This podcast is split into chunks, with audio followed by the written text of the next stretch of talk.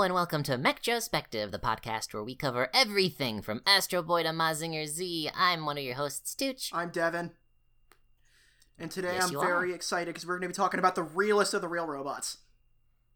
Uh, uh, he's a, a a real robot, real real boy, real sad, real war, I th- so real space. so Tooch, this is Armored Real Trooper dirt. Yes, it is. That's when I played the opening.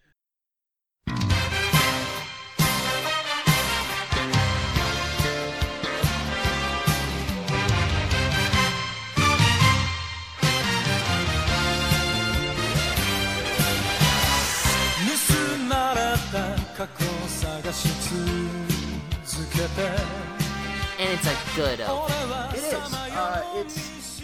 I'm sad that the show only has one opening.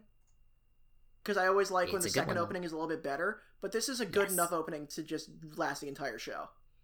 And I also appreciate I also appreciate a better second opening that never gets the recognition it deserves because it wasn't the first one. I was watching a bit of Dancouga because that's a show I want to do sometime in the future, uh-huh. and uh, do you know that Dancouga's second opening comes in like five episodes from the end? That's bold. Yeah, I was I was like because I was clicking through them and I was just like, wait, the last five have a different thumbnail, and I was like, holy shit, they took that long to like go into the second opening. But uh Votoms, this is uh what's the Japanese title? I keep wanting to say Kakumeki, but I don't think that's right. Uh, but Hmm. it's Armored Trooper Votoms. Do you know what Votom stands for? I don't. Vertical one man tank for offensive maneuvers. It does that. So That's yeah. so yeah. imagine if ever so imagine Gundam, mm. but everything is a Zaku, and they're all twelve feet tall, maybe. Like, let me pull up the actual metrics of like how tall a scope dog is. Uh, it, just gonna plug a site right here, and if you're a robot fan, you probably already like this site. It's called uh, MAHQ Mecha Anime Headquarters. Hmm.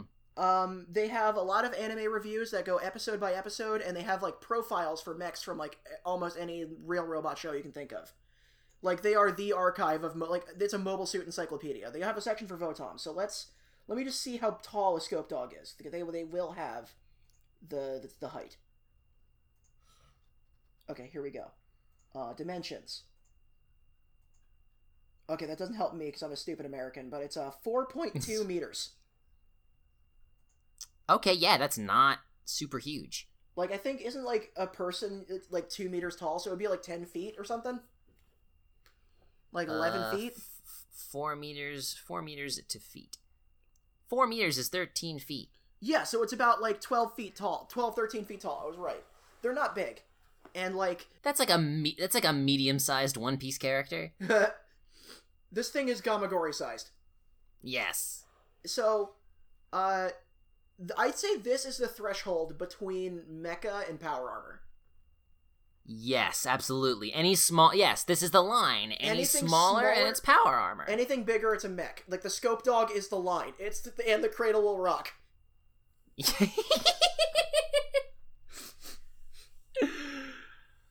I don't even know if we made that joke in season one, but I wanted to let you know that I remembered that. I I feel like we we probably must have. We we did we did nothing in that first season but force everyone listening to us to get our in jokes. Um, isn't that just what a podcast is? You know what? Yeah.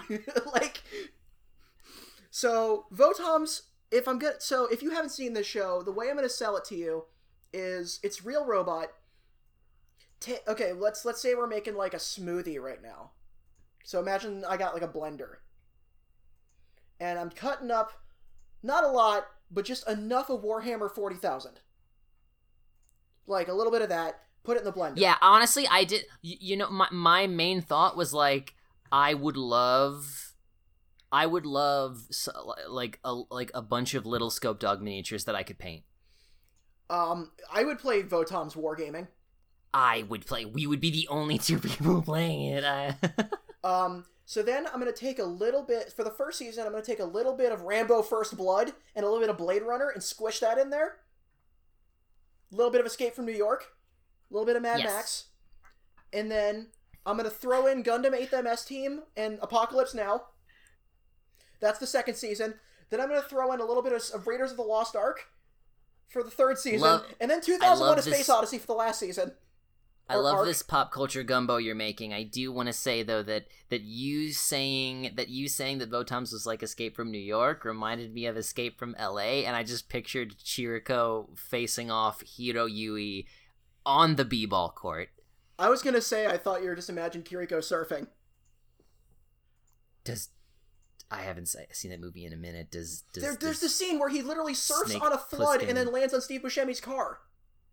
Oh my fucking god! and it's playing like surf guitar music. It's the fucking silliest shit in the universe. I swear to God, look up S- Snake Plissken surfing, and you'll find a gif of it, and you're gonna laugh. I want to hear it. I want them to hear it. Uh, let me see here.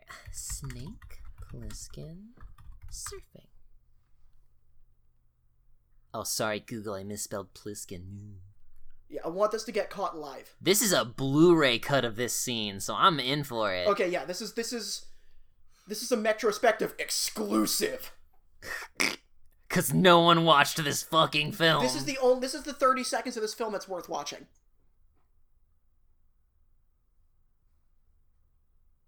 I'm so ready. Okay. Oh wait. Okay. Here they're they're getting ready. I, I had to skip ahead. Oh, that affects real bad, Devin. That effect should not be seen in 4K. The thing I appreciate Um, about that scene is how serious Kurt Russell still looks. Yeah. Also, these uh, another thing that should not have been seen in Blu-ray. That's not Kurt Russell surfing in those wide shots, huh? It's not. It's like in that. It's like in those old episodes of Star Trek where Kirk will like flip over something and then suddenly be like a skinnier bald man for like ten seconds. I feel like uh, okay. This is this is me knowing knowing extremely little about either franchises. Escape Escape from New York is Fallout one and two, and Escape from LA is three and four. Yes. you're you're yes. New Vegas is the comic books. yes. Uh, so God, imagine, dude. Like this is totally the, we we are in the era for it. Imagine fucking 2020. John Carpenter finally gets to make Escape from Earth. you know what I want it to be? I want it to be like I I would love because have you seen a picture of Kurt Russell's son? No. He looks just like Kurt Russell when he was young. My brain, my brain was trying to guess a name, and I just said Jurt Russell. Jurt. I don't know his name, but he, he looks like Kurt Russell from Escape from New York now. If he like, but like Right. he looks like. So I was thinking like you advertise it as a remake from Escape from New York, but no, it's a sequel. That's Snake Plissken's son. Yes, And they don't then tell anybody That's it's out. revealed in the middle. That's revealed after like the first act. And the title card, like in that, like the Nicolas Cage movie Mandy, the title card doesn't come in until two thirds of the way through the movie. Yes. I would love a grizzled old ass fucking like Lo- Logan ass Snake Plissken. Yeah, that's that's a movie I want. I wanted that. I then then we got a new Rambo, and I kind of groaned. But speaking of Rambo, we're gonna get into First Blood, which is the Voodoo arc of of Votoms. yes. So unlike this show is very different from Gundam, like right off the bat. When I first watched this show, I didn't quite like it at first because I was expecting it to be a Gundam esque show, and it just wasn't. Mm-hmm. So- this was this was that this this was that one that one part of 0079 Gundam where Amuro gets too sad and buries the Gundam in sand and then goes wanders into the desert until he runs into Ramba Ral. Where Ramba Ral inadvertently, like, where I love that shot in the origin because it looks like he's staring at Amuro's penis, but he's saying that he uh, just because it's unfortunately drawn, but it's really funny. um, but he actually sees that Amuro has a gun, and he's like, "Ah, you're the Gundam pilot." Gotcha. But, Got uh, him. So, uh, this takes place in the Astragius galaxy, which has been torn apart by war for the last hundred years between the two different star systems, uh, Gilgamesh and Balarant. And that war is not important at all. this story is not about that war. They build it up in the first episode and it ends in the first episode.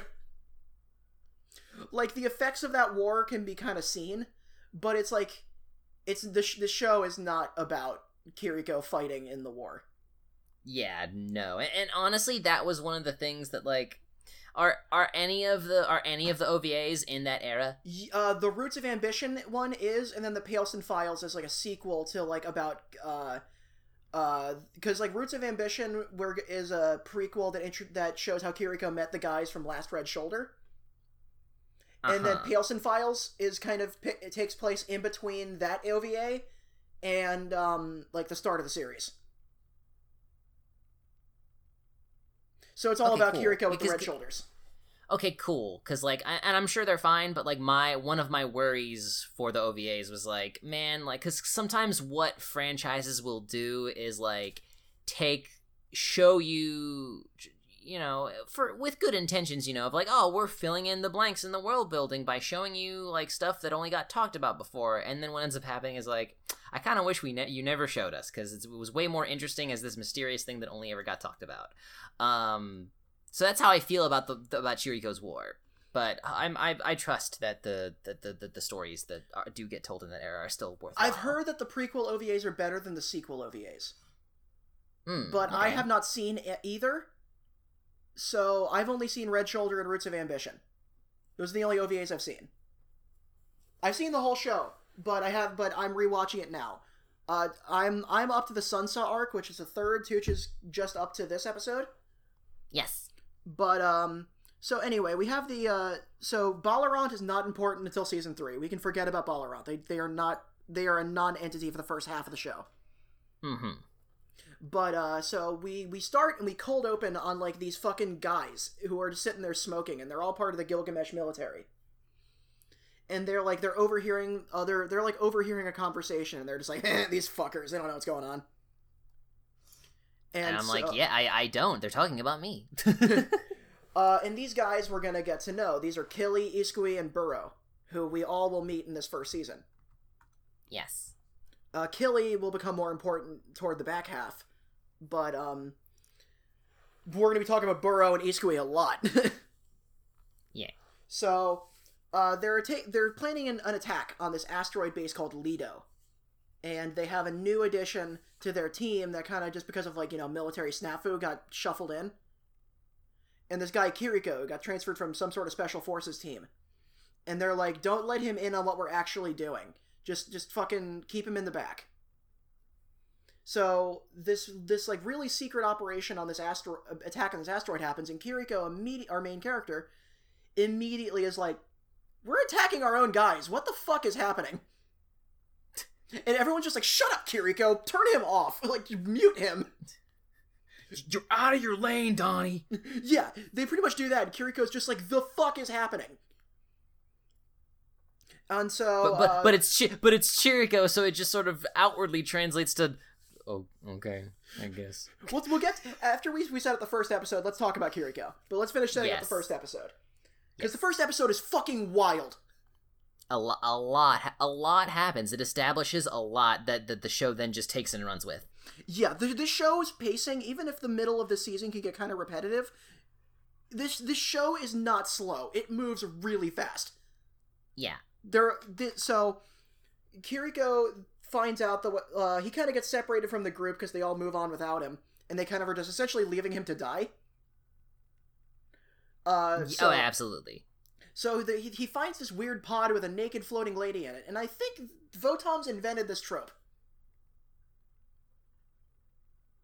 Like I wanna. There's gotta be another one, right? Like nobody invented anything really, so maybe. Let me get. Hmm. This is I don't want to. I don't want to. I don't want to fall down a TV tropes hole in the middle of this podcast. We can do that later. This is the first episode, so we can hate douchebag ourselves. Yes. But uh, this is so I'll, we'll get into a little more of the production and characters after this before we because the setup is really important. So there's this floating naked lady, and Kiriko shows a lot more emotion than he usually does here, where he's kind of like, "What?" He's like freaking out, and so this pod gets stolen, and the base is set to explode.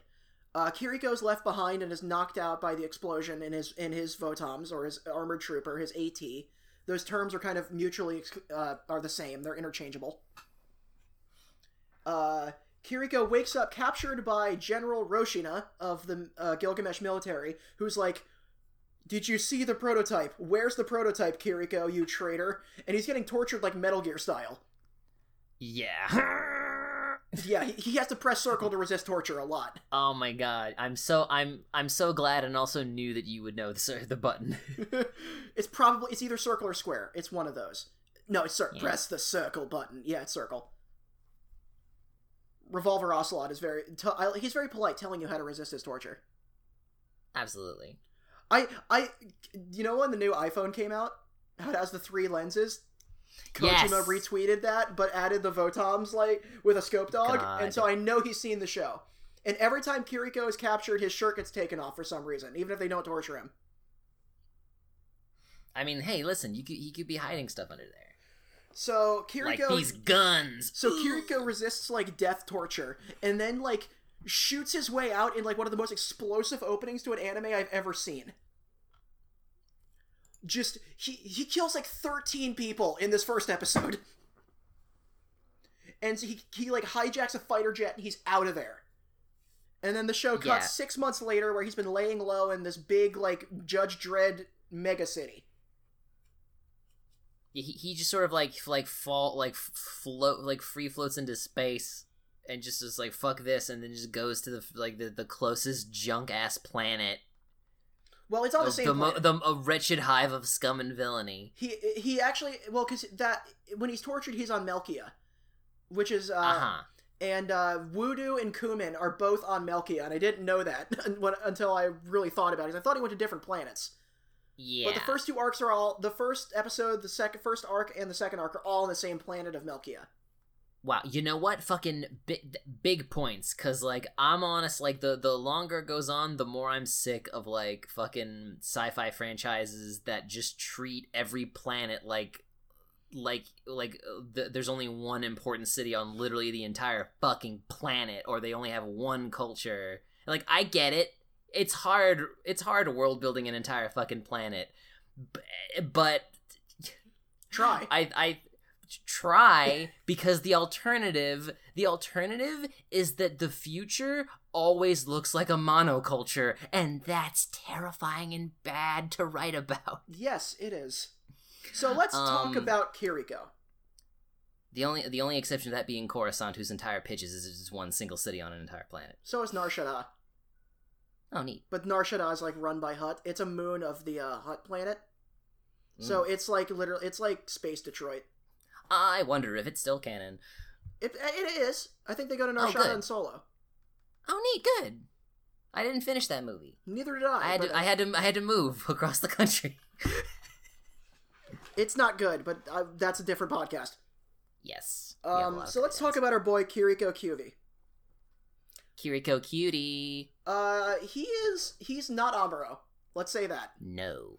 So he's mm, he's like the bad he's like bad timeline Amuro. He's like he's what Amuro was scared of becoming. he's 18 years old. He's a three year veteran.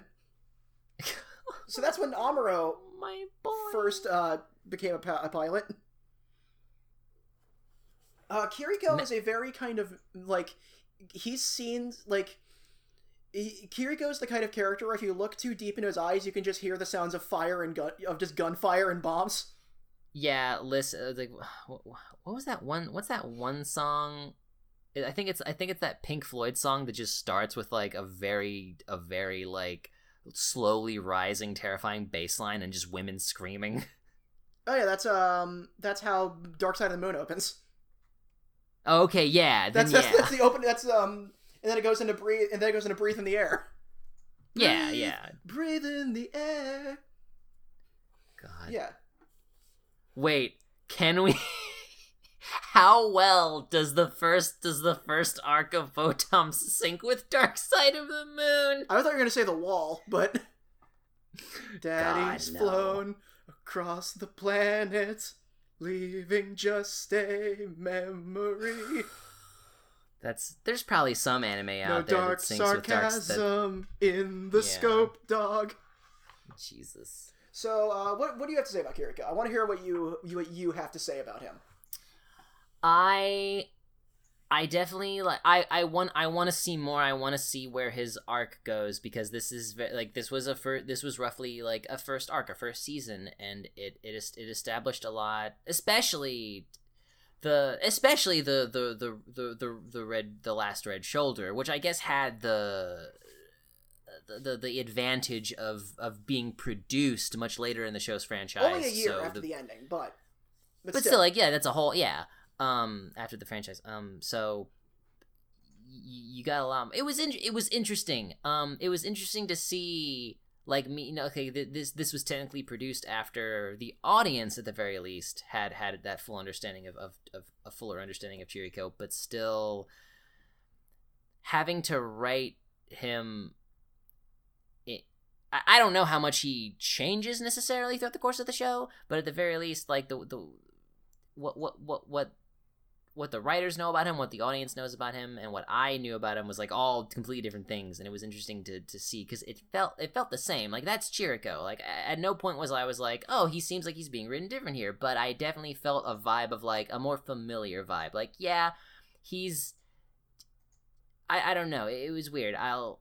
I, I think I'll have more solidified thoughts about Chiriko as the series goes on, but I'm very I'm very interested to see how this how this soft broken boy uh uh presents himself to me blossoms before I my think the most telling thing about Kiriko that you can immediately glean from him from the second episode is that he's been in hiding in this massive Blade Runner city for like six months, and he still Mhm. hasn't changed out of his fucking pilot uniform and never wears anything else for the entirety of the franchise. Yeah no it's it's very much one of those um it's very much one of those things of like so, somebody who doesn't who doesn't know how to be a civilian like they go home to an empty room and sleep on a cot because that's they don't have any desire they don't have any individual desires shit the like only that thing like that that sad roughly shit pushes Kiriko is is Fiona, who we'll talk about later. Yeah, um, and uh, fuck, I was gonna say something else. Uh, the, the the other the other big moment, my my favorite moment, and I think it was only like in the, like the, the, the, third or fourth episode or whenever was like he's he's run he's like running and hiding from the cops or something. That's and most of he the season. survi- Eh, but he he survives. He survives the night by crawling into an, an a dilapidated scope dog and shutting the door and just sleeping there. Because he's like, done that thousands of times. Yes, and he's and he, and and in that and that one moment he admit like he he narrates that moment and is basically like this is the first time I've felt anything like I'm heavily I'm just summarizing the mood because I don't remember what he said but just like he was just like I'm I feel comfortable here. I'm safe. I feel So- safe. This is safe. And like you're literally you're being hunted to your death and you have to hide You have the government scrapped up after you, the army after you, and the cops of this city after you for all different reasons. the and the only thing standing between you and them is a dilapidated like mech that they could easily be like, hey, maybe he's hiding in that, but he's just like, no, I feel safe in this right You now. You can open like, a scope dog like a fucking fucking Christ. trash, like a fucking dumpster. You can oh, you can open it like one of Quentin Tarantino's trunks. You can open it. Is there a trunk shot in uh, in the Hollywood movie? I do not remember. Damn, I like that. I'm not gonna lot, watch though. it. I liked it a lot though. That's a different podcast. I'm sure it's fun. Yes, we have many guidance. It was the SSS Gridman of Tarantino movies. Mm. now I want to watch it so I can have this fucking debate with you. But anyway, That's for a different podcast. so, um, so uh, let's briefly talk about um, mechs. Uh, there's a segment I want to start in Metrospective where we start specifically talking about mech designs. We're gonna more do this for Gundam because there's like so many fucking mobile suits. Where we Yeah. just Rolodex through them, and be like thoughts on this design from like a visual. I like looking at giant robots perspective. We in the first season, in the first arc, we pretty much only see scope dogs. So what do you what do you think about the scope dog and uh, the brutish dog, which is Fiona's pink one? I like I I like that they are that there is just no fucking flair. It's they are they are the most mass-produced utilitarian. They're because like you know mo- most mechs are could be could be mo- they're most easily pitched in my mind as like analogs to tanks. Yes, this is Um, the most literal interpretation of that. but also in ter- relatively speaking compared to other mechs if if if your average if your average real robot is a tank scope dogs are jeeps Yes. Scope dogs are putting it. armored scope dogs are armored hummers at best They and they have the probably the durability of a Hummer too. yes Like, can we shout out Kiriko's gun that can just punch holes through through scope dogs? Y- uh, good jesus christ Like, can we just, sh- can we when you said can we, when you said that I, I I thought you were talking about their their their their ammunition loaded f- fist punch their fucking big O small O piston punch yeah, that's just the. Do you know what that move is actually called? what Arm punch. good I'm glad They have like it fires like a bullet into itself to get, propel itself forward to do enough damage more than just a regular punch. It's it's I love it. I love that little attention to detail. And uh, the, let's talk about just how they fight. So originally in this show, they were supposed to just walk around or float around. Kind of in the first episode, they're mostly floating around because it's in, they're on like an asteroid base. yeah. But one of the lead animators was a woman, and she said that she was a big fan of watching like Olympic slalom, and really wanted them to skate. And then that was the best decision anybody ever made in this show. Oh hell yeah! so all. Votoms have essentially tank treads on their feet that they just use to z- to fucking go. So like you can walk in a in a Votom, you can walk in one, you can walk in an AT, or you can just slide around and strafe and like skate. It's the coolest shit to watch, and it's animated like really effectively using like sliding cells and stuff, kind of like how uh, Tomino moved the Doms around in um in the second Gundam movie, like the Black Tri-Stars and those guys Yeah, yeah, yeah. because the Doms have like the hover jets on their feet, so they slide. Yeah, no, I, I, I, I do, I do like skating. I do like skating mechs. It's that's, it's always very fun. Like it, it, it occurred to me that you know what else was another skating mech show that we covered? Uh, Code Geass. Yes, and how much better this is than Code Geass. Yeah. I mean, it's it's apples and oranges. It's apples and fucking uh, a sculpture of an apple made out of fucking Vanta Black. I don't fucking know, man. They're two completely different things. But like um, Um, I the one thing that I really I'm a big what if Clamps made Votom? don't even I mean they drew Amuro, Clamp QV, I mean can't Clamp Kiriko. Oh my god. So Kiriko um is a great character. The Votoms are cool. One last thing about the ATs that I want to talk about at this exact bit is I like how they are uh I like how they're operated kind of. Like essentially the the head you the, like the the visor bit with the three eyes that you always see, you can just move that out of the way and look out of it. Yes. And there is no screen. You usually you, you have to literally wear goggles that's that are like giving you outside vision. So you cannot see both your cockpit and the outside at the same time. yeah you you gotta feel it out and and and also there is no like any kind of like a- atmosphere control or insulation or anything uh, Your suit is was bad. Which was made evident to me from from when he he goes on that initial like i'm gonna just wipe out this entire like gang and also whatever police get in my way sequence and everything's on fire and he he opens the cockpit and he's like melting Yeah.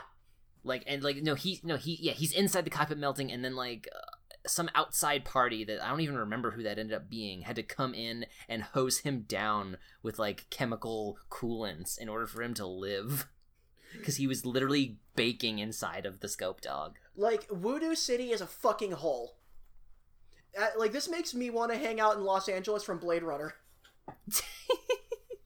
like that, that, like yeah, I'll stare at that giant geisha lady and die of cancer. I read. Apparently, in Do Android's Dream of Electric Sheep, everybody wears lead cod pieces because there's so much benign radiation that it just sterilizes you if you don't. good god I love Philip K. Dick. I I wish there was a cut of Blade Runner where Harrison Ford talked about his fucking lead fucking codpiece. or just like a, a sequence where you just see him put it on Yes, just slipping into his With pants before he goes out. no with no expl well in okay the original cut would have no explanation then the then the movie cut would have a very long-winded narration of him explaining Ah, the this cod is my piece lead cod piece. My wife used to call me old lead cod piece because I'd wear it every day. But the dumb bitch didn't know that, so I wouldn't know my balls would work. So, after the attack on Leto and Kiriko has been in the city for a while, he somehow manages to avoid trouble for six months and then get kidnapped by a biker gang. Yes. Like uh, he's like, and, and, and not, not even like not even in any way of like oh he tried to protect somebody or like he like got he he wanted to he help help the city out. He was like in in a very Saitama way he was just like walking down the street and just like chilling and then he just gets caught up in in their fucking human trafficking and they picked the wrong human to traffic yeah, these Hokuto no Ken looking fuckers just roll into town and grab all these guys for slave labor. And yes th- like- this this first arc gave me extreme fist of the north star vibes Oh yes, and it's like, and this is predates Fist of the North Star. That's eighty five. dang But I, I don't know. I don't know if it predates the manga. But Japan loved Mad Max. That much is did. Mad Max Two. They loved Mad Max Two, Road Warrior. Enough to have it completely, completely affect their um entire pop culture. Like Jay Just- Bauman from um Red Letter Media made a very astute point on Best of the Worst, where he said, I think every Italian filmmaker was so inspired by Mad Max and Escape from New York that they were incapable of making anything else besides ripoffs of those two movies. That's that's a fair assessment. But uh so I, I just think who's the guy who was like, okay, I'm gonna grab the guy who is wearing a, a military like a, a mech pilot uniform six months after this war is over, who looks like a thousand who gives a thousand yard stare like fucking Gomer Pyle from Full Metal Jacket. That's the guy I'm gonna fucking take. yeah, uh, uh, honestly, like I I really do think it was pure unfiltered fate cuz I think they were just whipping around their ropes and just dragging literally whoever it landed on without even really aiming for anything. And if you notice, cops ain't doing shit. No, cuz they're on the take as cops are often wont to be. So um, Kiriko gets taken to this place where he's mining Jijirium, which is their their kind of their special. It like it's their Minovsky particle. Yeah. It, it's their it's their fake science thing that makes things work in their universe. So Which is which is weird because I, f- I feel like if if any if any mech could just run on fucking petroleum fuel, it would be a scope dog. I mean they explode like they do. yeah, I mean they're they're literally made of explodium. They make Z- they make Leos from Gundam Wing look durable. mm-hmm. The Wing Gundam can just fire in the general vicinity of a Leo, and six of them will explode. I I love I. I, I, lo- I love I love how I love how famous the, the do, do you, do you want to know what the world's most famous scope dog is the the biggest one in the world uh Boss Borot made from literal trash. So I mean, all all of Chiriko's, all of Chiriko's scope dogs, every important scope dog in this show was cobbled together from garbage. Yeah, that's another thing that separates us from Gundam. Kiriko does not have a designated mech. Yeah, no, there isn't one. It's just it's just a it's just a vague. gen- Does he does he pilot non-scope dogs? He pilot in the second season. He pilots a um a waterproofed do- uh, a marshy dog, a waterproofed version for like water combat because it's like Vietnam and he's always like waist deep in water. Ooh, Uh, in the third Neat. season, he uses a Scope Dog 2, an upgraded version. scope dog two They don't look much different. colon scope dogger. Scope Dogger. Uh, so Kiriko essentially meets this dude who's like, "We're gonna, fu- I'm gonna fucking get out of here." And then, meanwhile, the cops are having a disagreement with the mafia, which explodes into this giant, violent, up three-way conflict that Kiriko just kind of walks into, like, "Hey guys, what's up?" Yeah, like he doesn't. He isn't even like if he, if Chiriko isn't there, that uprising still happens. yeah, he was just he was just fortunate enough to have hap- to have that happen while he was there. he just sort of like wa- it's in a in a very fucking Forrest Gump moment, honestly. Just see, he's secretly the most important person in history because he's just always standing next to somebody who's about to change history. Can I tell you something? Yes. That becomes a plot point much later on. Eee! You're gonna love so the Quent arc. You're gonna love the Quent arc. Oh my That's when things I get Space wait. Odyssey. Yes, good, good, good. Uh, so the first season is very much Rambo last Rambo First Blood. Like where Kiriko is essentially waging a one, sometimes four man war on the cops, but he's the only one shooting. Mhm. So the chief of police dies and is replaced by a very familiar dude from the first episode, Iskui, who was one of the conspirators behind the attack on Leto. And he's joined by the fucking Pope looking guy, Burrow. God, I fucking hate that dude. I can't wait for him to die. So they're part of this like elusive secret society that don't really we don't really know much about their more their motives yet, but they're they're obsessed with Kiriko. hmm And they have, you know, the the the girl Proto 1. So Kiriko eventually gets a scope dog and pretty much ends this entire motorcycle gang just ends them. Yeah. And if like th- there's a On a whim. Pretty much pretty much like the most the single most badass line i've ever seen in any anime is at the end of the third episode where kiriko is just it's a slow pan into his scope dog with his fire everywhere and he's like i can smell it again the battlefield like me my the fire and my votoms Yes. Yeah, that was so. that was raw At- it's so raw like on like you, you could totally like y- my my gut reaction was like okay this is all a little on the nose like but also fucking like damn that's so good. It's it's like that. And then so the fourth episode is where we introduce the rest of the supporting cast. Ye- kiriko pretty much wanders into a junkyard who's owned by this dude named gotho and something fun you'll know is that gotho is voiced by dr hell from the original mazinger z. Yeah. You can you can hear it in his voice sometimes too. You oh he was in he, he was also in he was his like his first role was uh chief Otsuka in tetsujin 28 go. Nice! So big big mech history person. Big ups for him. He's probably Cyborg dead but I, he's, he's alumni. You know, Go- Uh, Gotho kind of looks like the good guy scientist from, from 009. He has the big nose and everything. Uh, Devin, my man's is alive at 83 years old. He'll What be a 84 hero! He'll he'll be 84 in February. His his last role was in uh Young Blackjack in 2015. Hell yeah, good for him. Yeah. Uh, and Gotho has this girl named Cloana who kind of uh, uh, Kokana, not Cloana, it's Kokana. Klonoa. Um Kokana, she kind of just hangs out and I think does odd jobs for him for money because the economy's bad and the, and Voodoo is the worst city on Earth. Well, on Melkia. yeah. Oh, also I was I was wrong. His most recent role was a du- was a dub voice in the American CG cartoon movie Smallfoot, which came out in 2018. I So he, my man's still know. working. He's still working though. Is is my point? And uh, so Gotho, Kokona, and Vanilla. Vanilla. How they always say it. Vanilla. Vanilla. Yeah, I love Um, vanilla.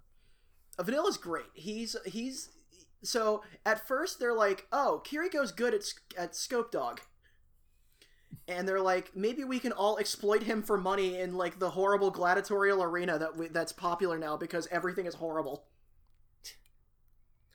I, In the in a very like uh God, what was that? What was that one game where the what was that one game? That one movie that I haven't actually I've fucked up. I've only ever seen the last scene of it because it was shown to me in in some class in some college course that I don't even think was film related. But uh, what was that one movie where the where the where the fucked up veterans get caught up in an underground Russian roulette?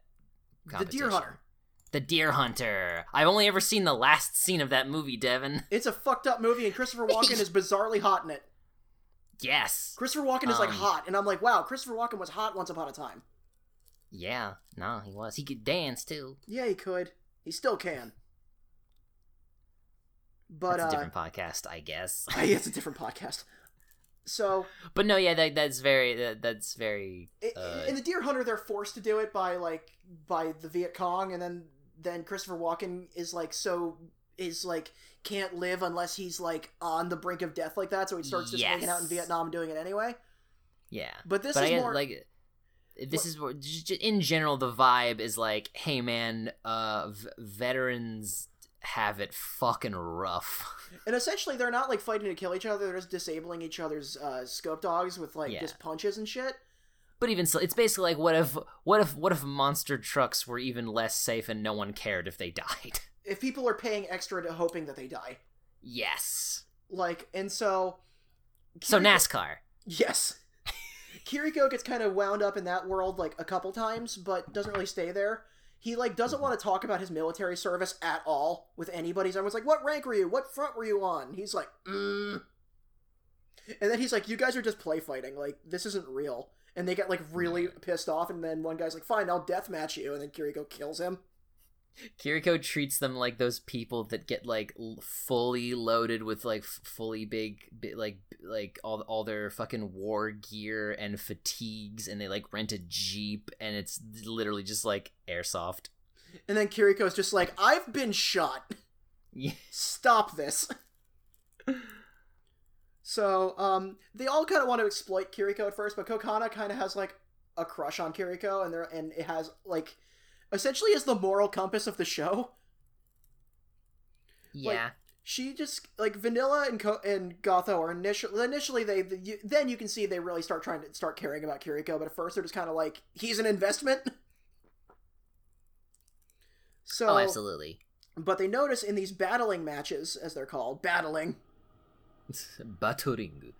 Batoringo. I, I, I, I love I, I love the tra- I love the localization dilemma of like Japan thinks this word in English is really cool and enough people probably don't use it or know it enough so that they can just use it like a proper noun but it's just a very normal English word used to describe something very vaguely and we have to just either use it and confuse western audiences or come up with a new name for it and enrage every weeaboo To which I have one word to say. I have one thing to say to you. Uh, Ayuk. f- oh, I was gonna say, I was gonna say first child's. The fir- the first child's. Well, in in Japanese, there is no differentiation. There is no like pluralization or anything. So it would be. It would have been. It's always fasto children. Yeah. because I took two semesters of Japanese in community college. Uh, so it's like Oh, yeah. they like there you wouldn't say like I have some apples. You would say I have a- I have an apple. I have many apple. Yeah. No, I get it, but I, I just and, and but I, I just thought it was, I thought it was a little dumb in dumb in the new dub that they were that st- much of a stickler about it because like you're just gonna confuse people who aren't super. Apparently, there's also an English dub of of Votoms, and I have not heard it at all. and we probably never will. Uh, I, Votoms apparently got localized in like the 90s on VHS because there's also like 90s tabletop role playing games based on the Votoms universe in English. It honestly, and that prob that probably is that probably is due to due to BattleTech's popularity. Honestly, yeah, I could this this would get the BattleTech audience. Absolutely. Th like this is very close to anime BattleTech. And why I, probably the people who watched BattleTech saw who made BattleTech watched Votoms. and possibly possibly probably uh le- less than legally used some imagery from it because they were known for that back in the day Also, fuck Harmony Gold though.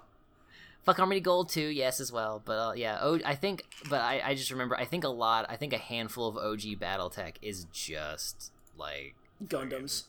gu- gu- gundams and Macross. or uh, Mac- macrosses yeah that they just can't use anymore and they had to change the design and that's fine.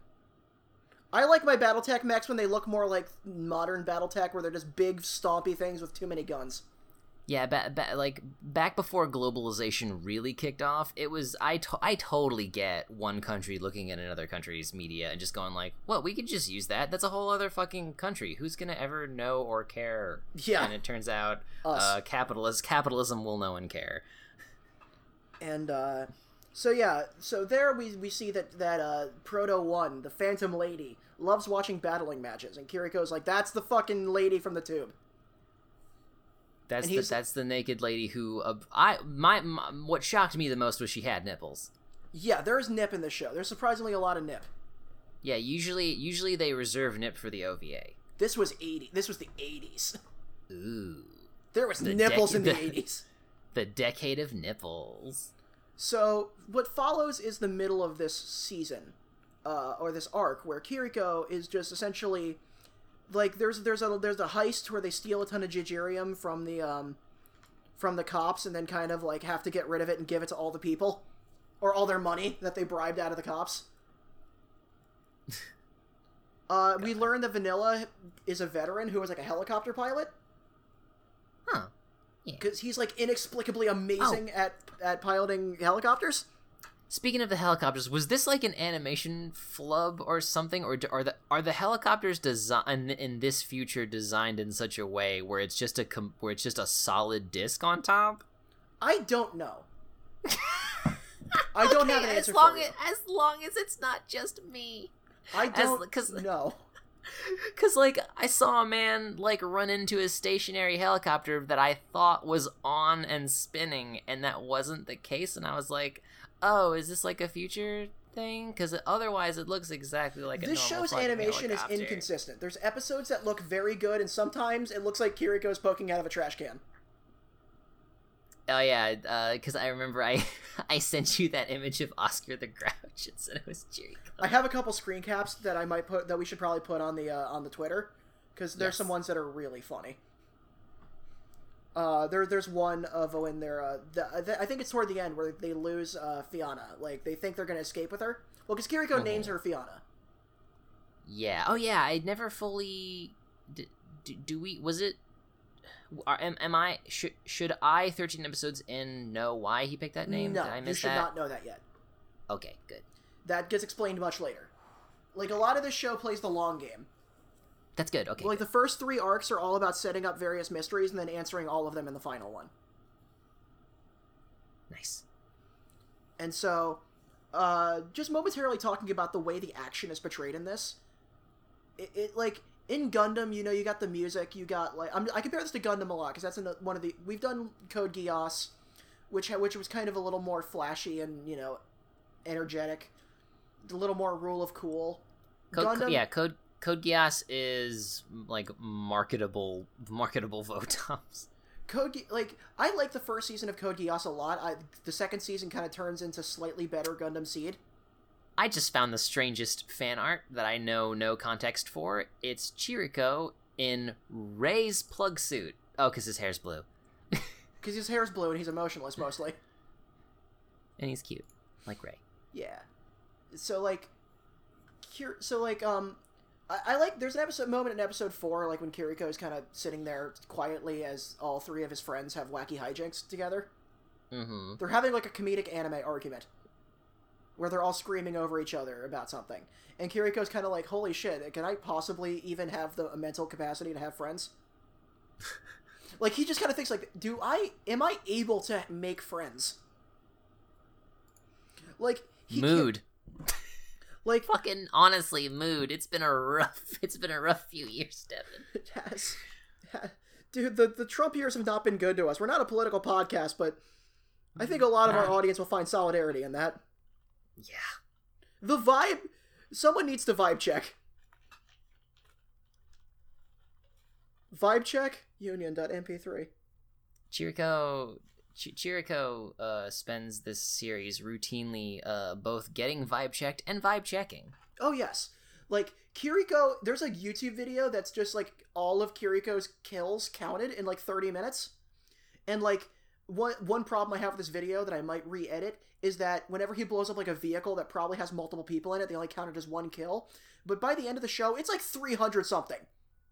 Like, I don't think Amuro or Char combined get that kind of body count throughout like two shows and a movie. And that's not even including the OVAs. That's just the TV show for Kiriko. God, like at a lot. least 300 something kills if, if you're curious you can look up that video if you don't there's a few I- spoilers in it but like maybe after you finish the show watch that video I will, yeah. It- there used to be one for Ideon with every character dying that, that was set to a song from Eureka 7 that I can't find anymore I feel like you did show me that one. it's not on YouTube anymore or Nico Nico because Ideon got got licensed I'm holding it in my hands right now you can buy it on Amazon for like 40 bucks it's Blu-ray transfer looks great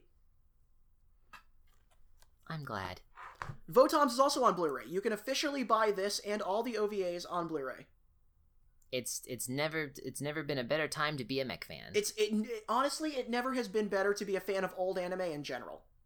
Ah, God, right? And manga. Fucking all the all the old shit's getting localized. I always assumed that like every now and again a cool old thing would come out, Like, Uh, Tooch, and then and then Seven Seas buy- Entertain Seven Seas Entertainment said fuck your wallet. Tooch. Yes? You can buy every single Gundam series on Blu-ray.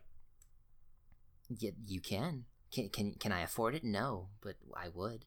I I, I own more than I'd want to admit.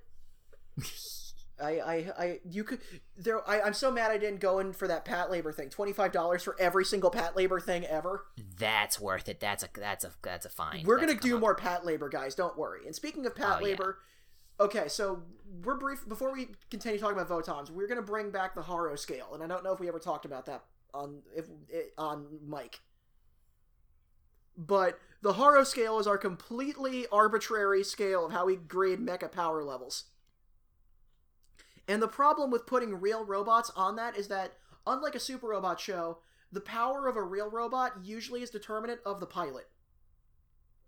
Like, just Yeah. having the Gundam is a different power level than having Amuro in the Gundam. It's so it's like it's hard to, to gauge the power levels of real of, of real robots as opposed to just oh yeah Shin Getter could just vaporize Mazinger Z in a heartbeat. Yeah. For, for for real robots, I guess it really would just come down to like hard specs, Yeah, and so, you would you would you would just have to you would just have to assume that the most optimal pilot for it is behind the wheel. I would assume if like for example if it is the Gundam, I would put a I would put like a separate late rating for like this is the RX seventy eight two Gundam, this is the RX seventy eight with Amuro in the pilot seat, or like have Yes. like or give like modifiers for if You know what? Okay, pilots. maybe maybe that's maybe that's how we normalize the scale in terms of in terms of pilot. When you are referring to Haro measurements, the pilot is always Amuro Ray. Okay, that is we can make that distinction because I'd say that's Yes. a, that's a fine baseline. And f- would you say for all Zeon units, we'd say the uh, the pilot the same pilot is Char? I mean, yeah, because I mean, I think both of them at their peak are comparable. Yes, definitely. Um, so They are the Goku and Vegeta of the Universal Century yes. So I wanted to ask because you they're in love. Uh, I want to ask you quickly because I, I had an incomplete thought that I'm trying to fix. I'm trying to complete as well. But this is this came up as we talked about Patlabor for half a second. Do you think a scope dog could take out an Ingram from Patlabor? They're roughly the same size. Ingrams might be a little bigger.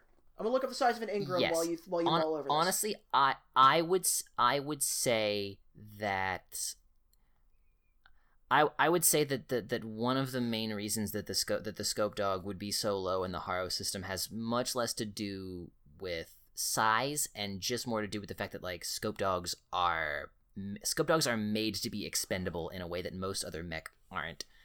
Uh, in, even Ingrams, which do get fucked Ingrams up and like meters.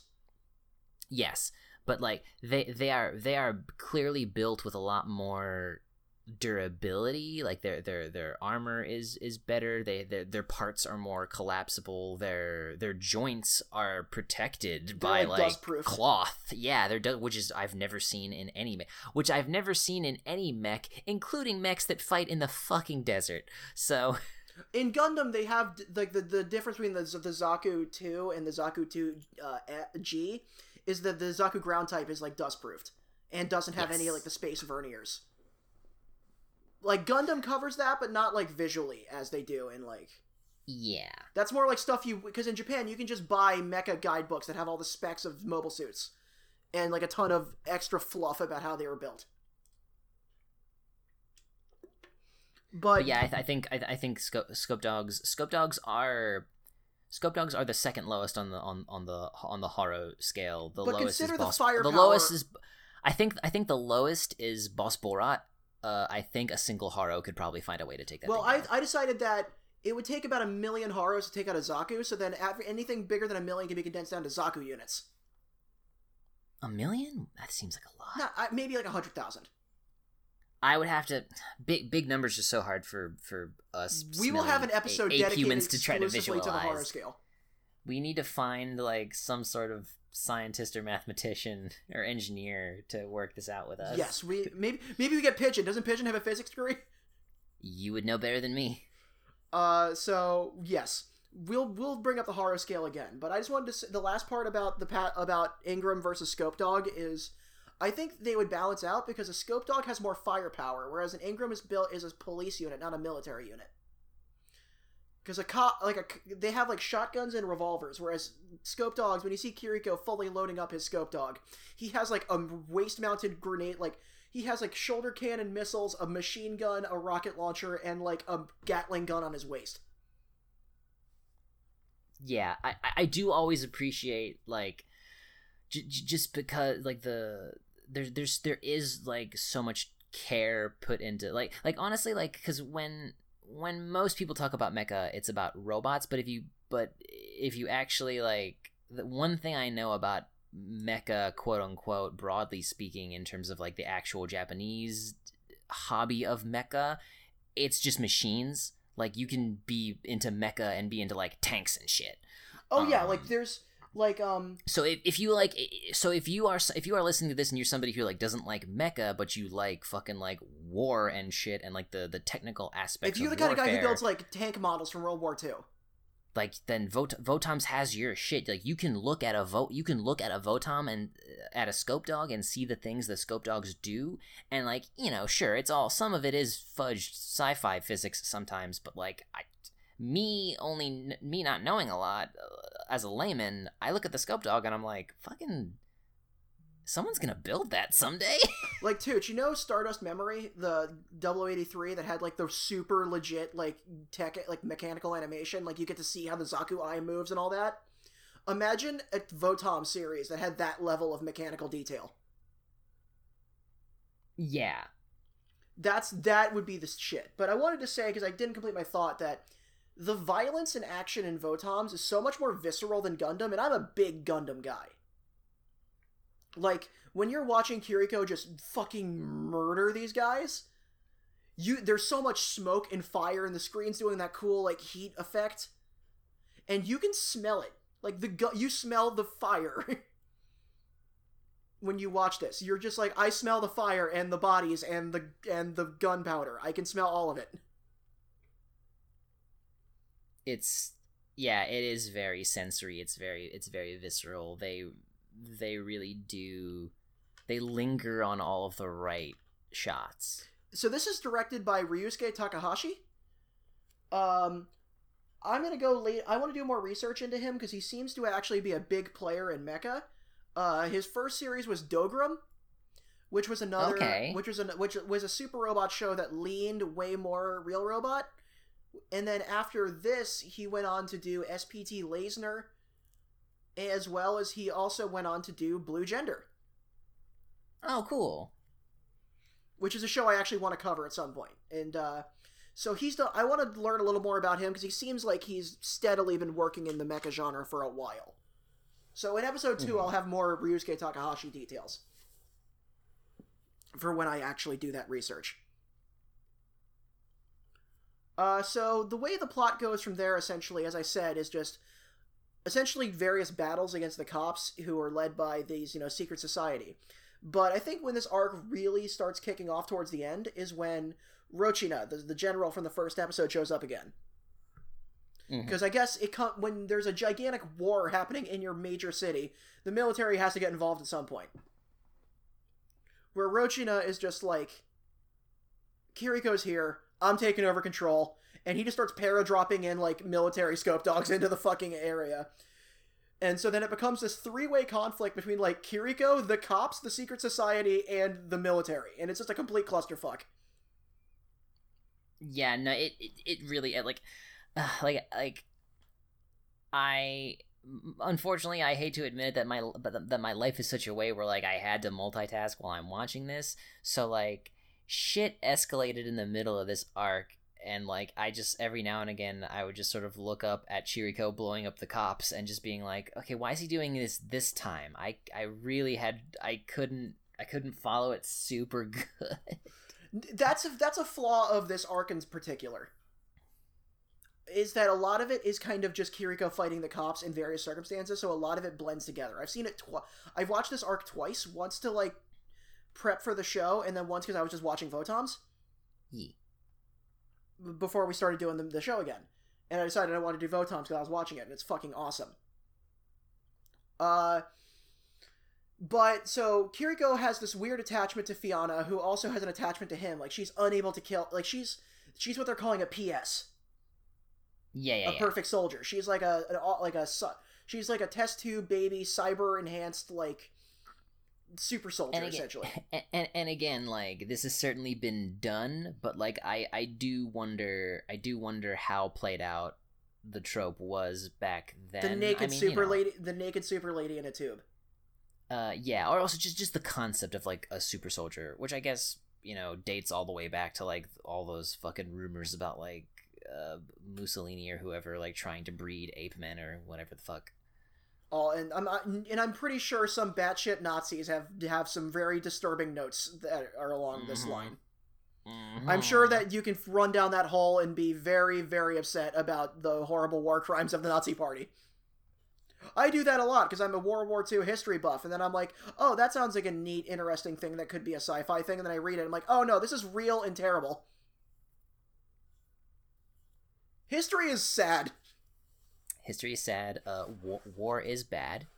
Uh, War is very bad. what- This is a very War is bad show as well, but it's way more blunt about it. Where it's like Yeah. Gundam puts it in kind of like a poetic and like tragic way, whereas this is just blunt of just like this is war, fuck it. and like the the and the best part the the part that i think it does the best at hitting home is like like gundam and most other mech shows will show you what we all know uh, like already that like yeah like waging war is bad because everything that happens during a war is bad and then like well this is you you you get this in the overall universal century franchise because it's like in every war just causes another war to happen but like yeah, that's just how Gundam. but- everything is war. Everything can be traced back to the One Year War of just being like, yeah and, yeah, and and so but but votoms votoms t- takes it to a place that you don't normally see it's like the the, the war is over and the, the war is over like the, the war is over long live the war yes. like it, it didn't solve anything it didn't fix anything not only It did this ended war because happen, they did it for hundred years and they forgot why. That's it. yeah and, and and and but not only that like nothing nothing got better nothing got better like because you you you already ruined everything with it Yeah, and fucking it's like the end of World War One. Nothing good came out of the First World War except the. The, the, the, the only thing that came out of the First World War was modern Europe, and then 20 years later, the Second World War. yeah jesus Ugh. Like the the the the the, the Hundred Years War in this reminds me of the World War One. Of just this was a war that was ultimately kind of pointless, but inevitably happened. And but happened anyway, and nobody could really prevent it anyway. The most like predestined pointless encounter that was like the biggest loss of human life ever. It's very Oof. sobering. I love Votoms. yeah no i'm i'm again like again like we're only one season in and and and, and i'm still like we we just got started so i i am fully invested in in in in, in more about the, this world and and people's people's place in it.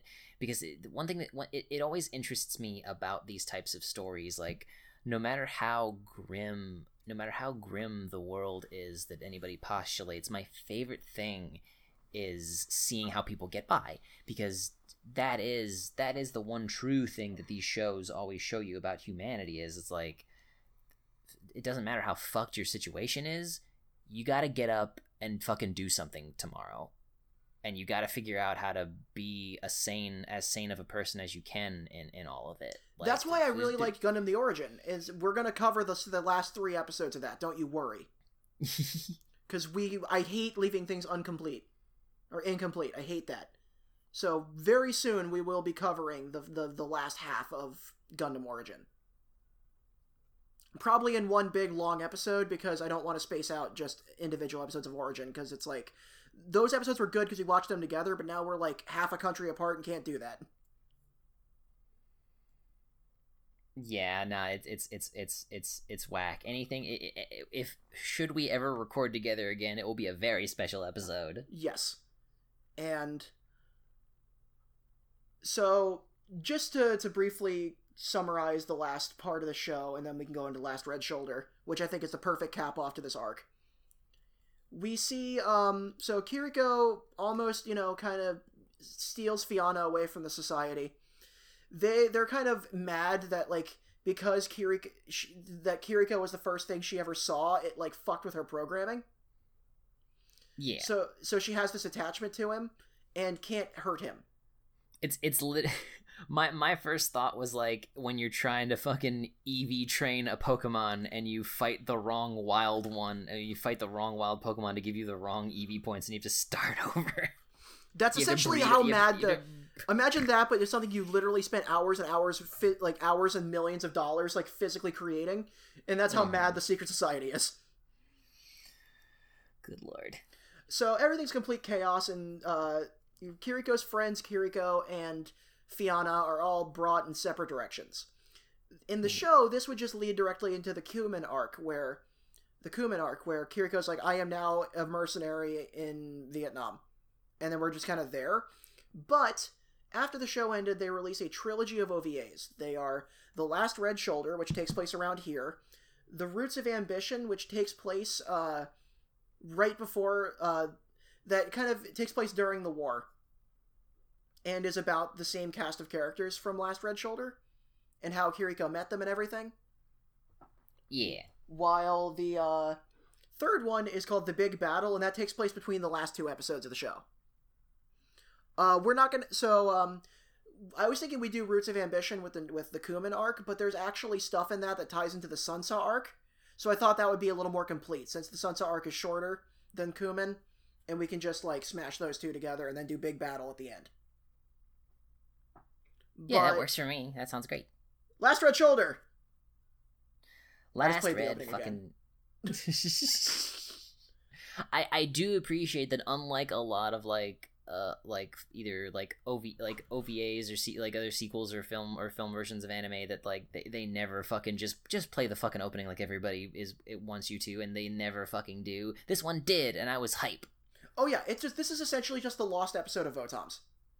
Yeah. I feel like this part this part of the story was somewhat written into the plot, but they only had a certain amount of episodes.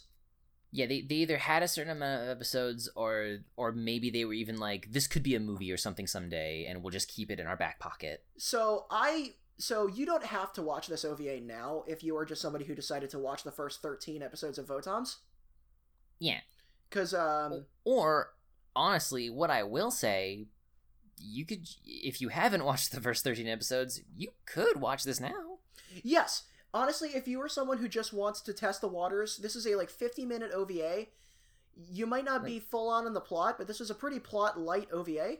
Yeah, like any like the only the only thing I'll say like anything you don't understand if if you're familiar enough with just how If you've listened to this podcast, work, you could probably follow it. Yeah, like if like like oh like Fela Proto One is there, and it's like why does yeah Fiona, why like why does Chiriko care about her? And like honestly, I've only watched the first scene, first thirteen episodes. I don't fully know. so like Neither does Kiriko at this point. yeah, Chiriko has a very confused boner. Uh, it was the first titties he ever saw. Oh, P- Probably. um, who could say?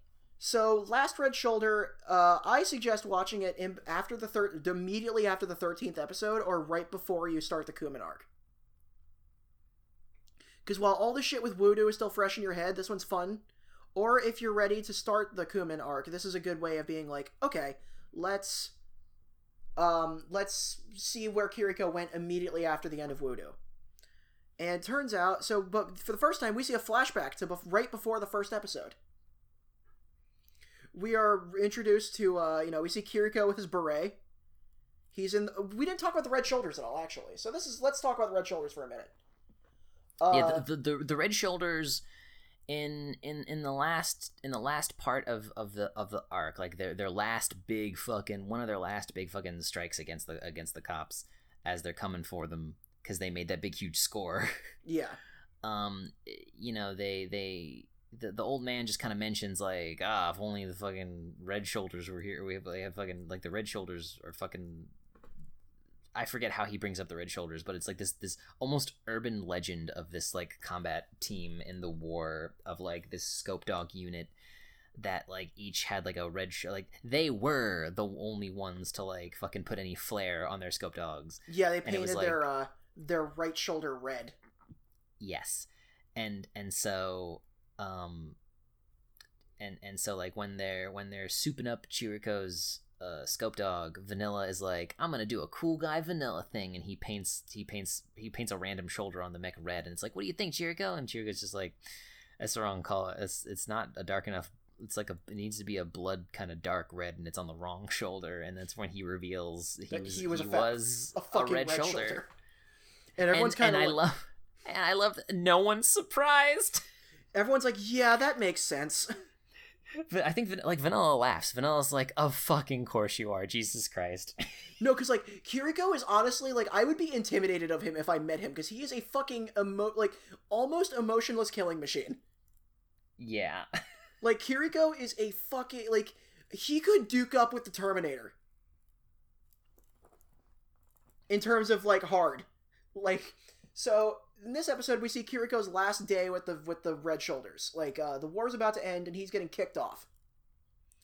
And he's and then you see he's being transferred to where he is in Leto in the first episode. yeah. Uh the other three are uh, Gregor, Musa, and Byman. Or Mirza, depending on what subs you're watching. It's a made up katakana name. It's Mu, long sign, and then Za. So it can be Mirza, Musa, whatever you want it to be. oh, is it is it like a is it like that list of fake English baseball player names that that Japanese baseball game came up with? Yes. so, uh, but it seems that, like, all of them kind of have, like, a weird problem with authority. Like, Kiriko asks too many questions. Gregor slaps himself in the face when he's stressed. Mirza's too pissed off all the time, and Byman doesn't really take anything seriously. And they're all, like, kicked off of the Red Shoulders. And as they leave on the helicopter, they catch, like, a glimpse of their commander, General Pailsen, Fucking General Pailsen. who is a big thing in a lot of the prequel OVAs. Yeah, he seems like a real motherfucker. And so uh it cut we just got a hard cut to to Kiriko. And he's just hanging out at a different shitty city with um on Melkia because I'm guessing that Melkia is kind of just like a hellhole. It's like a Judge Dredd planet. There's just big mega cities and that's it. Everything else is just destroyed. It's like you either have Blade Runner, Judge Dredd, or Fallout. Those are your three options. Take your pick. Take your pick. So So Kiriko has met up with these three guys, and they're like, Let's kill General Pailsen. Yeah, I I love how that's like because because you know a, a lot of these a lot of these kinds of stuff is is just like oh we like we we want to like do a big score or we, we want to like get like something something a little more like r- like realistic and like worth the effort. But these all these guys are literally just like no we we want this single fucker dead Well- and we're gonna suit up To, they explain it a bit more later on in the show and in the OVAs, but the Red Shoulders did some horrible war crimes, and Pailsen is Yes. the guy who pretty much was trying to breed all of them into perfect soldiers. And because these four asked questions, they all got, you know, di- dished outward, and then as we saw, Kiriko got set up, probably meant to die there in the first episode. Gregor, I, I don't even remember what happened to him, but Byman's arm is like fucked up into a robot arm, and Mirza's family is dead. so, like, Pailsen not only forced these guys to do, to do war crimes and ruin their lives for, and then ruin their lives forever. So the the three of them are just like, we're just gonna fucking build some scope dogs. That I love how Kiriko does like the thermal mapping to find them. yeah that was super cool like it's cool seeing Kiriko like working with guys who like he knows. Like they don't seem like they're friends. They're just like, but they're familiar enough with each other. We kind of see like Kiriko like in his element, and so it turns out General Pailsen's with the Secret Society, and nobody's surprised. it seems like every horrible motherfucker in the in the Gilgamesh military is just is just in this secret society. So Pailsen is like essentially overlooking this Garden of Eden where they birth where they show Proto 2, Ypsilon. And Fiona's trying to like trying so hard to be like, I'm gonna make him a nice boy. like he kills a bug and she's like, No, we don't do this, Ypsilon. yeah, no that that was the most kind of like that was interesting because like I remember like the in my mind I just call him the Pope. Um Burrow. yeah, the the Pope is just the Pope is just like I, I, I don't think it was a fucking good idea to like let our objectively flawed perfect soldier indoctrinate this soldier we're trying to get right this time and everyone's like shut up you're stupid and I, me too who hates him is like no he's right what are Um, you doing We see Killy again for the first time in a while. Uh, Mhm. Iskui, who is the other one of the other conspirators, died in the in the first arc. Uh, the, the chief of police, he's just gone. He's dead. He gets killed by fucking the military. Uh, so here, so they're down a man, but now we see these two weirdo twins who actually don't show up in the show until the Sunsa arc. But I like seeing you get like a sneak preview of like some of the the upcoming bad guys. yeah Where like if you watch it in this order if you watch it in this order, this is my recommended place to watch Last Red Shoulder. yeah Is in between episodes thirteen and fourteen. Yeah, because like when, when I first saw this, I like you had to tell me. You told me after the fact, after I had seen it, that that Ypsilon um comes back. Yeah, like, when- There's a there's a solid chunk of the first bit of the Kummen arc where Kiriko's getting shot at by a perfect soldier, and he's like, "Fiona, it's me! Don't you understand?" And so, like, even though this is made later, and Kiriko does encounter Ypsilon here, he never sees Ypsilon's face. He never sees who's in the fucking bloodsucker. So that's another name for the the red the Red Shoulders is the Bloodsucker Battalion. nice. because Yeah, apparently no, they were rumored to like now. to, to even like drink the blood of their fallen comrades to keep fighting. Which is just the red shoulders are so hardcore that I'd actually believe it. Yeah, no. Like uh so let's can we talk about the bloodsucker for a second because it's the first time we see like a really new uh AT in the series. Yeah, no. It was it, it was it was it was interesting. Do do they do they show up in the series? The proper bloodsuckers are are unique to this OVA. Oh wow. um, which Yeah, is no, they're which is a shame. In Super Robot Wars, they always have they have bloodsuckers as like main enemies because they're so fucking cool. So whenever you're fighting Votom's bad guys in Super Robot Wars, there's just bloodsuckers everywhere. Because that because because Super Robot Wars is just about giving mecha fanboys what they want or fangirls too. Yeah. Like, they're like, oh, you want Ramba Ral to survive? Sure. like, uh, so the, that's the plot of this essentially. So Ypsilon is like, he's more of a perfect soldier than Fiona was. He's not compromised uh, as much as she was, and so Gregor, Byman, uh, Mirza, and Kiriko are like, okay, we have. They, they make the, the apparently when they fully load it up they call it the scope dog turbo custom. So that's like what Kiriko had at the end of the first arc and what they have here. They got the turbo custom which are have upgraded speed and weapons. And they just Yeah. fucking storm this base. They're just like okay there are now 38 surviving red shoulders. So we each got to fight all these guys in high-tech prototype ats who were like the best guys ever And honestly, to to to be fair, they spend most of the movie doing it extremely easily. yeah and it's like to their credit. Dude, well, I mean, like these are four guys who are very determined and are like, nothing is more dangerous than like a super than like an elite commando who's been fucked over by life or his commander. These guys have action movie aura going on. Oh, a hundred percent. These guys they are, these guys have are invoking are channeling the power of like half of Stallone and Schwarzenegger and Van Damme's entire filmography. So they have that like kind of status effect right now. But uh, they put they they slam Ypsilon into a bloodsucker and he just fucking rips them apart. Like he starts punching Kiriko against a wall and you're just like, "Oh, oh, oh." and uh, as, so one by one, Mirza dies, Gregor dies, and then Byman goes missing.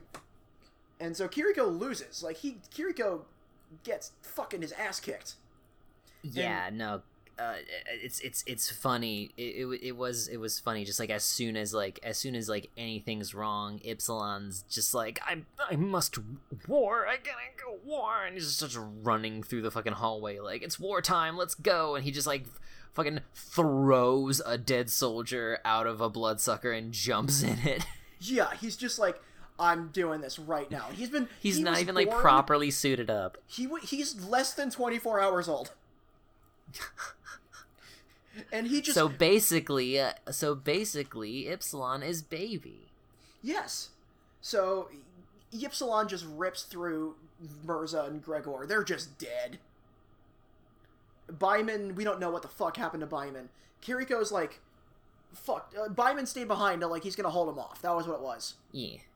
My, And- my my favorite thing my favorite thing is that for the whole OVA, Chiriko thinks thinks it's Proto One. Yeah, because it would break continuity if he met Ypsilon here. Yeah, But he doesn't. And I, He- and I didn't know that was the reason at first. So, but it's one of those it's one of those fun things that happens when you when you when you make art and like not worry so much about shit like continuity like you can figure it out later because sometimes it ends up making like really interesting story beats where it's like oh like he has to fucking he's he's fighting this person and he thinks he's just like confused and upset and emotional Like Fiona, I thought we had a thing going on. Why are you trying to kill me? yeah, and like that's honestly, I I feel like that is the main reason he lost. Yeah, because he didn't want to kill Fiona like at all. Like he has a connection Um, to her, and like honestly, I can feel Kiriko also kind of feels like a PS because he doesn't he doesn't know how to do anything other than kill people.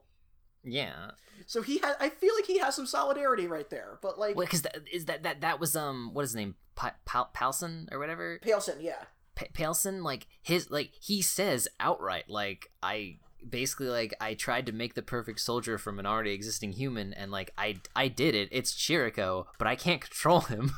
yeah. And that that was that was essentially that's what the red shoulders were was just this one fucker's pro like what can I do to get to make the perfect soldier? the the red shoulders are that one Tumblr post where the guy was like, I. I sma- I smashed two I smashed a whole bag of M&Ms together until the strongest M&M was left and I mailed those to the M&M factory. Yes, that is that that was tweeted by General Pailsen. so Kiriko, so Pailsen shows up and Kiriko's like, "Ah, fuck," and he kind of is about to pass out, and then like Fiona's jump. Well, he doesn't see this because he's unconscious, but Fiona jumps in front of Ypsilon. He's like, "Don't kill him. I love him. I didn't teach you what love was yet." And like kisses him, and then he's like, "I don't understand." In my head, if there was a dub of this, I would want Hayden Christensen to voice Ypsilon. Because that's really funny to me. That's good. That would work. And honestly, he would probably get to like straight. We, would we would direct him better than George Lucas did. Yes. We would probably get a better performance out of Hayden. Yes. I bet. Yes. And better lines. yeah. Better everything. So, Why aren't we directing Star Wars? We let's go back in time and direct the prequels. Yes. I can make Phantom Menace the best one. God. Now this is pod racing. now this is podcasting! That joke was so funny it killed you. yeah, no, I mean we've been talking for a while and I ran out of water. So, we're almost done. So, Yeah. uh, this is our third podcast for tonight, folks. We're doing it. we're do- and honestly, I'm surprised we're still doing well. Yeah, no, that's fine. I'm, pro- I'm gonna We have- chop this have- up to make it a little better and a little less repetition, Oh, but yeah, sure, yeah. that's podcasting. Now, this is podcasting. Yes. That's the power of math, people. Uh, so, um, suddenly Vi- Byman shows up out of nowhere and just fucking guns Pailsen the fuck down. Like he gets cut apart like that dude from the beginning of Akira, Oh, except absolutely. less violent because it's the '80s. and Byman's just like, haha, I told you I'd kill you, and he just dies. That that was so sick. I I loved that. I loved that he got that. I loved that because like he, I feel like he was the one that was the hypest. He was the one that was like, I need to, f- I I literally, you guys, I need to fucking kill him before I die. Yeah, Um, and they're like, because the whole, the whole before like they finally do the raid, like Mirza is so fucking pissed because Byman's not taking anything seriously, and Byman, Honestly, I- like, my family is dead. Fuck you, dude. You're making some jokes. I oh look a big big joke man, fucking Big Mr. Big Joke Man. Get off my fucking post, you idiot. love. I forgot about that. I knew you loved it. Um, but no, um, fucking, what was I gonna, what was I gonna say? I appreciate. I, I feel like the Last Red Shoulder is what we need in 2019 because I feel like every other revenge story is about how revenge is bad, and this is like, no, you should absolutely do every. We should be doing everything in our power to make sure that fucking Bad people fascist, get what they fascist, deserve sometimes. Fascist war, fa- specifically fascist war criminals. get shot to pieces by a giant robot. That's. Every, every every U.S. president should be in jail. I think the ending of this OVA, like the credit scene, is like the most Votom's thing ever. Because like the secret society escapes the base because you know it's all blown to fuck. Kiriko has like a moment where he sees Fiona, and he's Mhm. like, "Oh no, where are you going?" And then he just kind of sits there for a second. And the only people he had any relationship with during the war are just dead around him. And he just like walks off into the wasteland, throws his helmet down, and just leaves. I And- gotta get I gotta get back to the main series now. and I gotta go back to. I need to go. Uh, and so, like, the credits just linger on that shot, and that's so striking of just the Votom's helmet, kind of like, like in the dust. yeah, and then the ending theme plays. Yeah, it's I It's- love that ending theme. it's good, and I love how it's just Fiona like sleeping in a in a, in a scope dog. Huh.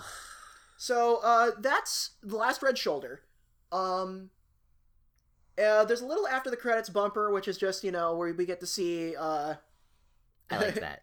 you get to see Kiriko's friends, and Kokon is worried about him, and then they're like, "This is the, there's like this is a, a hellish war zone that we live in. Kiriko's gonna be here any minute." And they're yeah, not they're, they're- yeah, they're, they're literally. This is, ah, man. Again, again, talking with you about this is like has like opened my eyes to, to new takes on it because like it, it it really feels. It feels self-aware in a way more subtle way than what we usually mean when we say that something is self-aware. yes, because like it's it's like how every eh, how n- no one is surprised and i think I, I think it's due to the fact that like everybody is so entrenched in the world that they live in that like no, no like all of this horrible ridiculous horseshit doesn't surprise them but also like just even when something works in their favor it is still so outlandish and violent and ridiculous and like of course this would happen like even when it's working in their favor it's still like i can't fucking believe i'm stuck here yeah. And so uh, that's uh, the Voodoo arc of Votoms, the first 13 episodes. If you haven't watched it and want to, uh, go ahead. There's a lot of little details we've left out just because there's a lot happens in those 13 episodes, and a lot of it bleeds together. Yeah yeah no it, it's it's it's very much it's very much bingeable and like i think we we, we talked about this off podcast i think um I've heard they exist, but don't quote me on that. If No, gonna I was gonna- what I think you're talking about. uh, i was gonna say that like we i was gonna say that like there should be the, there should be movie cuts and supposedly there might be but i don't know Yeah, I don't know. Don't quote me on that. I've heard that they are there are on the Blu-rays, but that just is like a bumper on like an Amazon for Blu- on Amazon for Blu-rays. Otherwise, I couldn't find any record of their existence otherwise. Like maybe they mean like compilation movies, as in it just cuts out all the openings and endings and plays all the episodes back to back.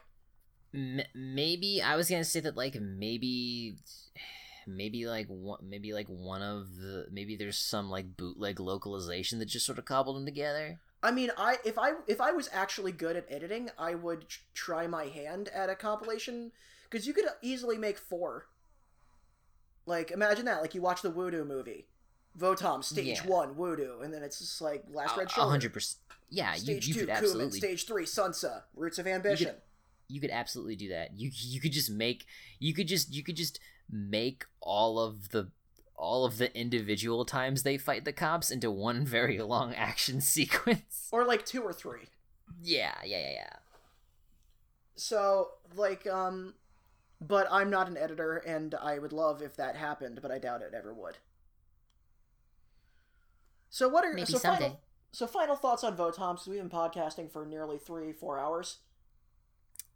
It's it's good and um it's it's a very good it's a very solid start. I i like i honestly you know for for, for however for however easy it, it's been through my through my binging to like kind of fall off of the beat for beats of some of the plot points the the the the setting and the atmosphere and the characters are endearing enough where i still want to see i, I want to see more and i want to see where it goes.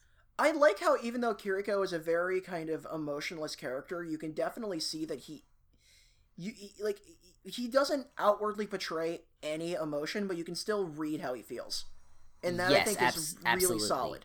His voice actor is very good. I, uh, I yes like. I think Kiriko is the is a very solid protagonist, and I don't think he'd work in any other show besides this one. Yeah, no, and I think I think other shows try and fail to have a Kiriko type. Yeah, It's He's- hard to do. It's basically him and Guts. Yeah. Kiriko and Guts are, I think, the only people who would ever get along. Yeah, Like, and by get along, I mean they they they would they would be able to sit silently in a room together and not try to kill each other. Yeah. And like um my my favorite thing is like uh apparently in Super Robot Wars games they used to have the joke of uh Heero and Sosuke from Full Metal Panic would always kind of like trade stories about being a child soldier, but I'd love to see Kiriko just walk over to them and just go, "What are you guys talking about?" Uh and also in Super Robot Wars you can prevent Gregor, Byman and Mirza from dying. And they just kind of join you throughout the rest of the game. And then there's a cool attack where all four of them like rush out together in their scope dogs and just unload everything. that sounds sick as hell, and we need to freaking play. Man, imagine if freaking um because all the all the new super all the new Super Robot Wars games are getting Chinese English Yeah. I, I want to play them. they yeah and I, man i'm saying like what if they fucking what if they remade the old ones again Uh, it'd be awesome. Uh, I know that uh, a couple fan translations for the SNES ones have been updated, and some new ones are coming out soon. So we could maybe maybe when me and Tooch figure out this, we can start doing video games again. I'd like to try to revisit Marathon because we did a part one for that and never concluded it. I have a i i me me and jazz have a twitch channel that r- right now we're still we're, we're still trying to figure out what we want to do with it because it's like you know it, it's it's it's it's 2019 it basically if you're not already super famous on twitch or youtube you should probably pick a different career path because I, I think they closed the doors on that unofficially if you if you get what i mean with this sort of with those sort of trends. Like but we still Unless you like, get your foot in the door with a new game immediately. yeah uh, y- yeah unless unless, Unless you, you, are have, actively chasing trends.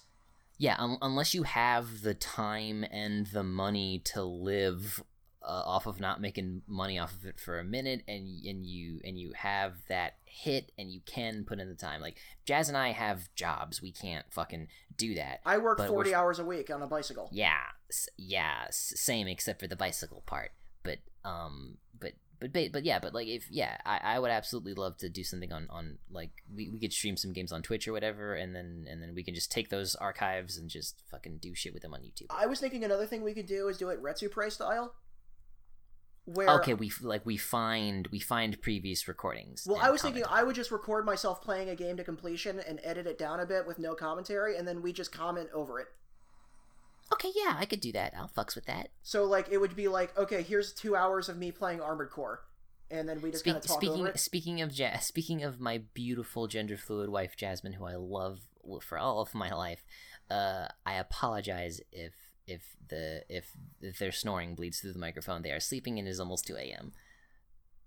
I can barely hear it, but maybe I, we can probably get that out. If we can probably, Yeah, like you could you could probably just like sound remove. You could probably just do do noise removal I'll I'll do it on my footage and see if, how well that helps. But like you could probably just we're gonna clean these up a bit. yeah, just what I like to do, and you know, if it happens too often and it gets too tedious, don't worry about it. But like, i whenever there was a lot of background fuzz when somebody was talking on their own audio track, whenever they weren't talking, I would take their their quote unquote silence and I would highlight it, and then I'd actually like mute it. I'm gonna like, cut this bit, but part. yeah, that's good advice. yeah, yeah, yeah, yeah. Uh, so last uh, a couple last things I wanted to bring up because we're we're talking a bit, but uh, if, if unless if you like us, you're still listening. If not, you've already clocked out, so whatever. Um. uh, Speaking of listeners, yes, that's we exactly what I want to segue into, but my brain turned off for a second. nah, it's chill. It, it's getting late. But the so I I found out that like yes, our our Gmail is still active, metrospective at gmail.com, and we did get a couple uh, a couple questions. One from I think when we were still making episodes, uh, and another from asking us about the state of us. So let me just do these. Uh, this one, which was unopened from November of 2016, uh, is from Dan. Well, I, I don't I don't want to give a full name. I don't know if that's cool Just for Dan. them. Yeah, just Dan. I mean, that's how they sign it. Um, hi guys. Just recently, one week ago, so November like like like eighteenth, twenty sixteen, or whatever. So longer than that, but like, uh, I I just started listening to your podcast. I love it. I had recently rekindled interest in Mazinger Z, and your podcast was super helpful. Well, thank you. That's so nice to hear I love it. and it. it also did a great job of reminding me that Go Nagai had an amazing body of work, so there's lots to check out. Oh my god, I'm so sad we ever had to stop. Um, some questions. D- uh, does this clip actually come from a real Mazinger series, or is it simply some kind of one-off promotional clip? Not a lot of details I can find. It gives a YouTube link, so let me link this to you, Devin. All right, let me take a look at this. Uh, Yes, I know exactly what that is already, and I've watched that. I forget what it was made for. oh shit, God Mazinger is in this. We nobody ever talks about him. yeah it, it- it was this weird like short it was this weird like short thing that they did with all of Go Nagai's robots where it was just a big long fight scene uh, and I don't even know if there was any dialogue in it necessarily. Yeah, oh, Shin Uh, Getter's at the end. yeah, yeah, yeah. Kaiser. Um, but yeah, I, I forget the full context of this thing. Um, and then the second part of the question: any particular play? Uh, uh, for anybody who wants the YouTube link, the title of it is Mazinger Z Go Nagai Dynamic Super Battle Robots. So that'll probably that'll get you where you need to go if you if you want to know what we're talking about. If we remember, we'll put it on Twitter when this episode comes up. Yeah. Um, two, any particular places you'd recommend online for scans? They seem to be in short supply these days, but they also seem to be the only way to read some of the original manga series, sort of flying to Japan, learning Japanese, and getting a bunch of books. Yeah, I feel that. Um, well, Yeah, this was written. This was written in 2016, so I'm sure whatever answer even- we would have for them. Yeah, yeah, I'm sure. Yeah. Uh, I'm gonna pump uh, Dynamic Pro Scanlations because uh, they're I don't know, think they've updated since like 2015, but they were um, the guys who did all the Getter scans, and you Mhm. can just download those from MediaFire links straight on from their site. Uh, or it's it's on it's a blogspot page, but it's like Dynamic Pro Scanlations. It should be hard. It shouldn't be hard to find. Uh, next, if you are interested in Gundam fan scans, there is ZeonicRepublic.net. The site's a little confusing to navigate, but if you search their site, they've done a lot of like, like they were trans. I think I don't know if they're still doing Thunderbolt because that's getting officially localized, like the Mhm. manga. But I know they did like Char's Deleted Affair. They did, they're doing the upcoming, the uh, still going Blue Destiny manga. They're they did um the Beltorchika's Children manga adaptation, Ooh. where Beltorchika's Children is an earlier draft of the Char's counterattack script Yeah, that's where the Nightingale comes from. and the Hi-Nu. Yeah, Yeah. Um I uh that that reminded me that like I found some random like one-off Gundam manga that I couldn't figure out a lot of information about, but the the titular Gundam in the series looks like a fucking ninja and it has like shuriken and stuff. But it's in the Universal Century apparently. So, just a brief uh, little caveat is of how I consider um, Gundam canon. Yes. Gundam canon is tiered. Everything animated is is canon. Then Mhm. and then I have novels. Mhm. Novels, as long as they do not are not immediately contradicted by anime, and that are tier two canon. And then tier three canon is manga and video games. Yes. So like uh there's a lot of Universal Century manga that I don't consider entirely canon, but like when something finally gets animated, that's when it's like hyper canonized. Like all the prequel stuff in, in Gundam the Origin is all been animated now, so that's now just canon. Yeah. Unicorn and U- Narrative are now just canon because those are f- originally just novels. Um, Thunderbolt canon, just because it's animated, and so um, there is a lot. That's the thing I like about it is that you can fit so much different shit in the Universal Century, but a lot of a lot of stuff is tonally dissonant, and if it's not really animated, it doesn't really affect canon. Yeah. But I'm I'd like ju- to check that out because it I'm sounds wacky. F- yeah, the I'm trying to find it. Uh, it uh, it, it reminds me of uh Volfogg. It's purple. Uh, G, freaking G no Kagenin. Okay, what's the full full word? It cut off. Uh, Oh, it's just G no Kagenin. It's a Gundam. That's what it's called. I'm sorry, Jester in the Gundam Discord just posted um something very great that you need to see. I'm probably gonna cut this, but No, that that's good. Um, um, but anyway, here, here, let me get this Second email. It's a very, it's a very interesting Gundam design. oh, and then the second email. Um, oh, that first email wasn't done yet. Oh no, okay, there's still more. Long- Okay, cool. Yeah, long question. Um, oh well, those were those were those were questions, and then uh, some comments. Not sure if you noticed this, but the Mazinkaiser theme is some amalgamation of like five different riff, riffs from Slippery When Wet era Bon Jovi. That's incredible. I believe it. Uh, Jam Project's a lot. Uh, okay, th- thanks. Would love to hear your thoughts on uh, Giant Robo. Uh, I don't. If this is. I don't know if this is a typo or there's something called Akita instead of Akira that I that I think they might be talking about. I don't know. And Akita's a dog. I know that. yeah, uh, Appleseed, uh, and other series. Your backlog maybe has grown since some of the decent new series is coming out. You fucking you, you better believe it, buddy. I bet there's something awesome out there I'm totally unaware of that you'll mention someday. Um, I hope so too. That's always a big favorite of mine. I guess that life has gotten busier for you guys since you started out, but really like what you've done. Keep up the great work. Hope all's well for you, respectively, Dan. P.S. Random and not mecha, but have you heard of the really old show and manga Ogon Bat? I saw the opening of one of the animes on YouTube and was fascinated. Ogon Uh, Bat. Dan, let me Yes. take some of these down for you. Appleseed, I have no knowledge of except that it's by Masamune Shirow, who made the manga for Ghost in the Shell. I know that much. Um, we I would like to cover it. Maybe that that's a little deeper on the backlog. Giant Robo is towards the top, and uh, Akira, I would love to do a guide Gaiden because not enough people talk about the manga.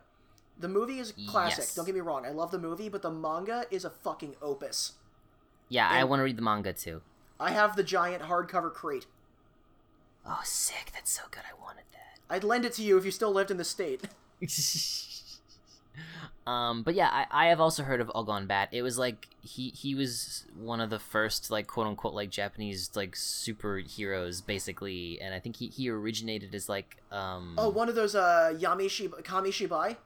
yeah he was a Kamishibai. Yes, I actually do know what that is. Then I didn't know it, it was anything more than a Kamishibai. Um, there there apparently there was a live action film in the '60s. Um, and there was there was an anime in 19 from 9, 50, 52 episodes from 1967 to 1968.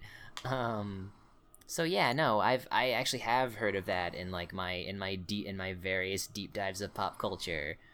Um, so thank you thank you so much for the question, Dan. I'm sorry it took us literally three years to answer it. Uh, please send him an email in response. Uh, yes, I will. I will keep this tab open so I remember to do that before I go to bed. Um, and then let me go to our other question.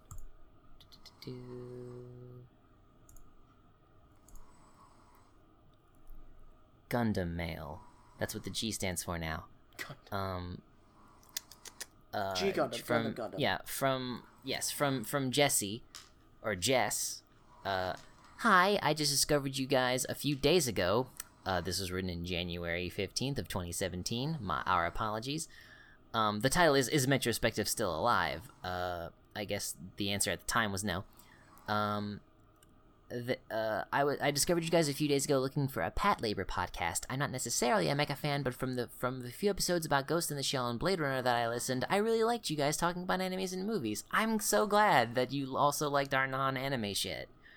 Yeah, we did a Um, Terminator episode that never made it to air because of life reasons. So we're Yeah. definitely going to do that one again because I have a lot of thoughts on Terminator. Yeah, especially now that the franchise for some for some reason has just been continually trying to come back for the past like 5 years. and shooting itself in the face every time. Yeah. But apparently your podcast ended on episode 23 in July 2016. I don't really know why, maybe you just didn't feel like continuing anymore, which is a shame though, especially since you promised so many reviews that I'm really interested in. More Ghost in the Shell, other Patley movies, Jin-Roh, Terminator, etc. Uh, not a lot of podcasts talk about mech sci-fi anime so specifically, and you guys are really good at it. I'd love to listen more. Thank you so much, and and we will also be writing you a What was her response, Jess. Oh, Uh, Jess. Jess. I knew it was a female name. Um, I, I mean, uh, it's either Jess or Jesse. Some people spell Jesse without the I, so I don't know. okay, I think um, it's Jesse. Okay, Jesse, uh, I just want to personally apologize that we've let you down, but we're back, and we hope that sometimes when revivals have a lot of time to cook in the oven, they're better than they were if they just were kept being made. If Twin Peaks Yeah. The Return taught me anything, it's that sometimes 25 years of waiting is worth it. yeah, no, and you know, it was basically just, it was basically just, it was basically just life shit. The- And the Uh, Moon to, Wars. to to summarize a lot, yeah, the Moon Wars. The Moon Wars was our life. Yes. So, We we we lived several lives for many eternities. we've died several deaths. And every time we died, no one remembered who we were. Sad. So yes, thank you so much, both of you, Dan and Jesse. We will be sending you emails. Uh, by the time this episode airs, you would have already received them. Yes. Uh, so yes, once again, uh, I think we already we talked. We have all of our final thoughts out for Votoms. Would you Yeah, recommend well- Votoms for? Uh, would you recommend Votoms Yeah, abs- absolutely. to to? I, I if you're a fan of Gridman, watch Votoms. God. Um. No, I, I, I, I recommend Votoms again. Like, it's you know what? Like, because I, I I said the grid, I said the Gridman was was a very good was a very good way to Gridman's a good way to dip your toe into like Tokusatsu and super robots. Uh, Votoms is a really good way to dip your toe into real robots, because like you know, real robots, for as realistic as they can be, it is still like very marketable, well designed mecha to sell toys. The story is just this is less to sell toys, more to sell model kits. Like I can see like I can see like a fit like a 14 year old buying like a gunpla and being really excited, or like an eight year old. I can see like a 32 year old man so excited to like paint realistic camouflage on this thing yes, and like give it like realistic like scrap damage. Yeah like like put like get little like ru- rust flecks to paint on it Yeah, like that's if if you are like a fan of war dramas, not even mecha, this would still appeal to you. yes uh, it, it, is and, and it is a good way because again like it, you know it's it's a gateway because like it's different but at the same time you can take the you can take what you like about votoms and you can see it in other shows and you can make that transition. Like if you like Kiriko you will like amuro. Um and sh- shit like that you know If- it's what it's all about. If you like Berserk, you're gonna like this. that too yes. This is very much of a less If you are into a less like, graph a less graphic berserk this, this tells its story in a very seinen way, even if it's still dated by like storytelling like standards. Not dated as in it's bad, just that this isn't the norm of how anime stories are told anymore. yeah they, they don't make them like this they don't make them like they used to This folks series is in a weird space between kind of like because even though 0079 had had a story, we've talked about the movies, but the show is very much like enemy of the week still. This Yeah. is very much kind of like encounter or problem of the week. Or like battle of the week. and it's but- usually the cops At least in this arc. yeah oh yeah you'll love the show if you hate cops Yeah, if you hate cops, you'll at least like the first arc. and Uh, if you like cops don't listen to this podcast ever again The only cops I trust are the heinous crimes unit and the uh, the second labor division. Yeah. Yeah. And Cooper. I trust Agent Cooper. Ag- yes, agent. And- yes. Fictional FBI agents are okay. Sometimes. Uh, but yeah, and then when you see more more shows like Zeta that come in the mid '80s, this is like in a weird kind of like transitory period in terms of like real robot storytelling. Yeah. This is honestly like the first, the second real robot franchise ever. Behind, I think Macross third if you count. Yeah, it was Gundam Macross in '82 and this in '83. Yeah, and even then, I feel I feel like I feel like Mac- I feel like Macross. I mean, knowing nothing about OG Macross, I feel like just knowing that the titular Macross is a big battleship that turns into a man, not the most real you could get. Uh, yeah, no, I agree. So um, but I do want to watch that and cover that, obviously. on the show. we will get to that. We I think we can do that in two episodes because it's only like thirty something. Mhm. Because that one also got canceled, but Tatsunoko saved it.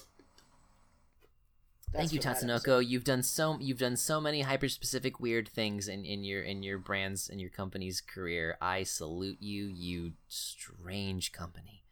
Uh, but yeah, uh, I would recommend. Can't wait to do Gold Lightan. You told me we weren't ever. G- I, I remember I said, Devin, I want to watch this, and you told me, good luck. Fuck you. It's on HIDIVE now. Well, we're at least we're never. I'm still right that we're never going to be able to watch fucking uh, Acro Bunch. Yeah, That's when true. we get to the point I, where we watch Acro Bunch and it's just not that good. I, That's I- probably I what's going to happen. Uh, yeah. Uh, I found some sub. I found some subtitles, and they are. English is not. I don't even think English was this person's third language. To be Is it like honest with you, because there's like there's English and then there's Inglibberish. I think well, because I I remember I remember when I originally went hunting for Acro Bunch subs, I found Raws and I found French, and I think these English subs were translated from French by somebody who doesn't know Japanese or English. Is it like Vietnamese Pokemon Crystal? Yes, Terry get huge ball ball fuck.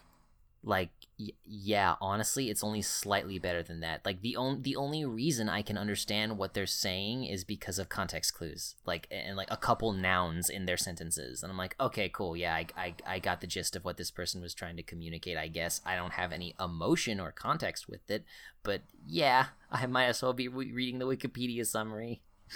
So, yeah, um, That's that's been Metrospective. That's from Metrospective. That's Votom's Uoodo uh, and Last Red Shoulder. I'm Devin. I'm Teach. We cry robots. And poor translations.